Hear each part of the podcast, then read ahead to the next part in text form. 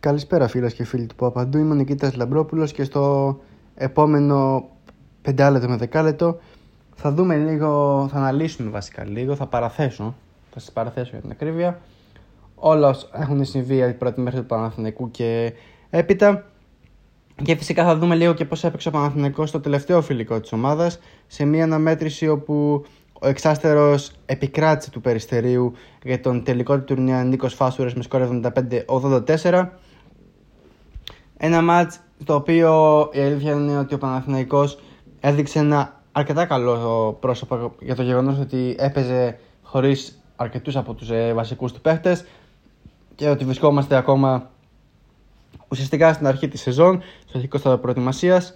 Η, η ομάδα του Αργένου Ταμάν και την ακρίβεια έχει ένα πραγματικά τρομερό ξεκίνημα, βάζοντας 31 πρώτο στο πρώτο δεκάλεπτο με το Περιστέρι να πετυχαίνει μόλις 18, δείχνοντας ουσιαστικά ο εξάστερος πόσο δυνατή ομάδα είναι και την ονειτερότητά του. Στη συνέχεια, στο δεύτερο και τρίτο δεκάλεπτο, η ομάδα του Βασίλη Πανούλη έκανε τη δικιά της επίθεση. Βελτίωσε πολύ καλά την εικόνα, την εμφάνισή της. Κατάφερε να περιορίσει σε ένα βαθμό τον ε, Παναθηναϊκό και μάλιστα κατάφερε να περάσει και μπροστά στο σκορ.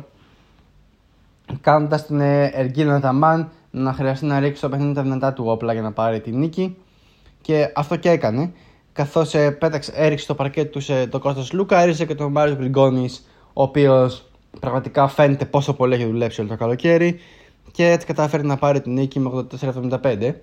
Ένας Γκριγκόνης, ο οποίος πέτυχε 15 πόντους στην αναμέτρηση, με τον Σλούκα να είναι ο δεύτερος καλύτερος στο match με double-double, έχοντας 10 πόντους και 10 assist. Στη συνέχεια, αρκετά καλός ήταν και ο Λευτέρη Ματζούκας, ο οποίος έκανε επίσης double-double με 11 πόντους και 12 rebound, δείχνοντας ότι φέτος είναι πραγματικά η χρονιά του και αξίζει να στηριχθεί από τον Οργίνη Ταμάν. Και αν θέλετε και ταπεινή μου άποψη, ο Ματζούκας είναι και ένας από τους λόγους για τον οποίο ο Παναθυνικό δεν βιάζεται να αποκτήσει και Πετριάρη. Έχει εκεί πέρα τον Μάρκο Γκριγκόνη, έχει τον Παπαπέτρου, έχει και τον Ματζούκα. Και σίγουρα πιστεύω ότι αν οι πράσινοι επιλέξουν να μην πάνε σε κάποια μεταγραφή, αλλά να στηρίξουν τον Ματζούκα, θα είναι υπέρ τους καθώς θα δημιουργήσουν ένα παίχτη στον οποίο η ομάδα θα βασιστεί τα πολλά επόμενα χρόνια. Πέρα από αυτά όμως, ας πάμε λίγο πιο πίσω στην προετοιμασία του Παναθηναϊκού στη Σλοβενία.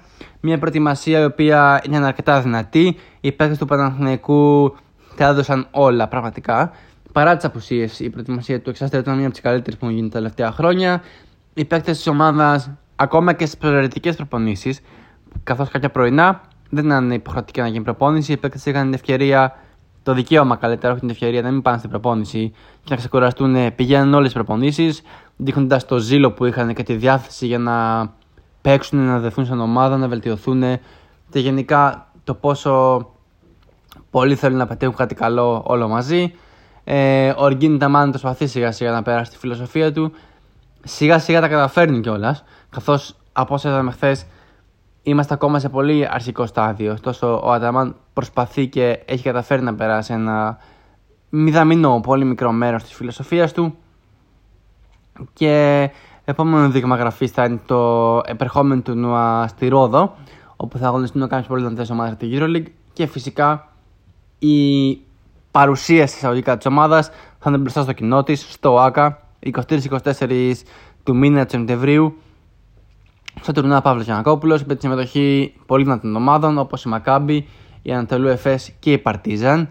Και σίγουρα και ο Παναθηναϊκός θα πάει πολύ πιο βελτιωμένο. Θα έχει ακόμα περίπου 15 μέρες για να δουλέψει. Οπότε σίγουρα η ομάδα θα είναι πιο δεμένη. Θα έχουν μπει όλοι οι παίχτε της.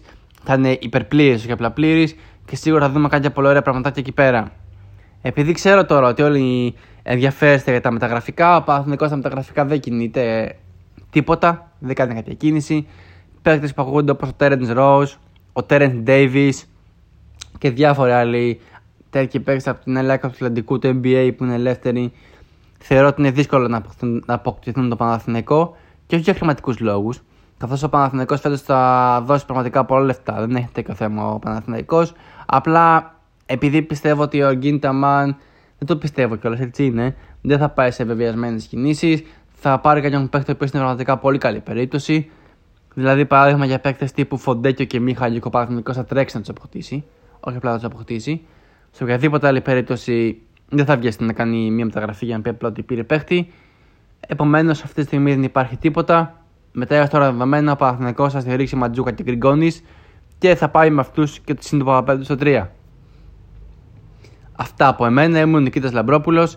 Ε, θα τα ξαναπούμε την ε, επόμενη εβδομάδα. Λίγο πριν από το τουρνουά Παύλος Γιανακόπουλος με τα τελευταία νέα του εξάστερου. Καλή συνέχεια.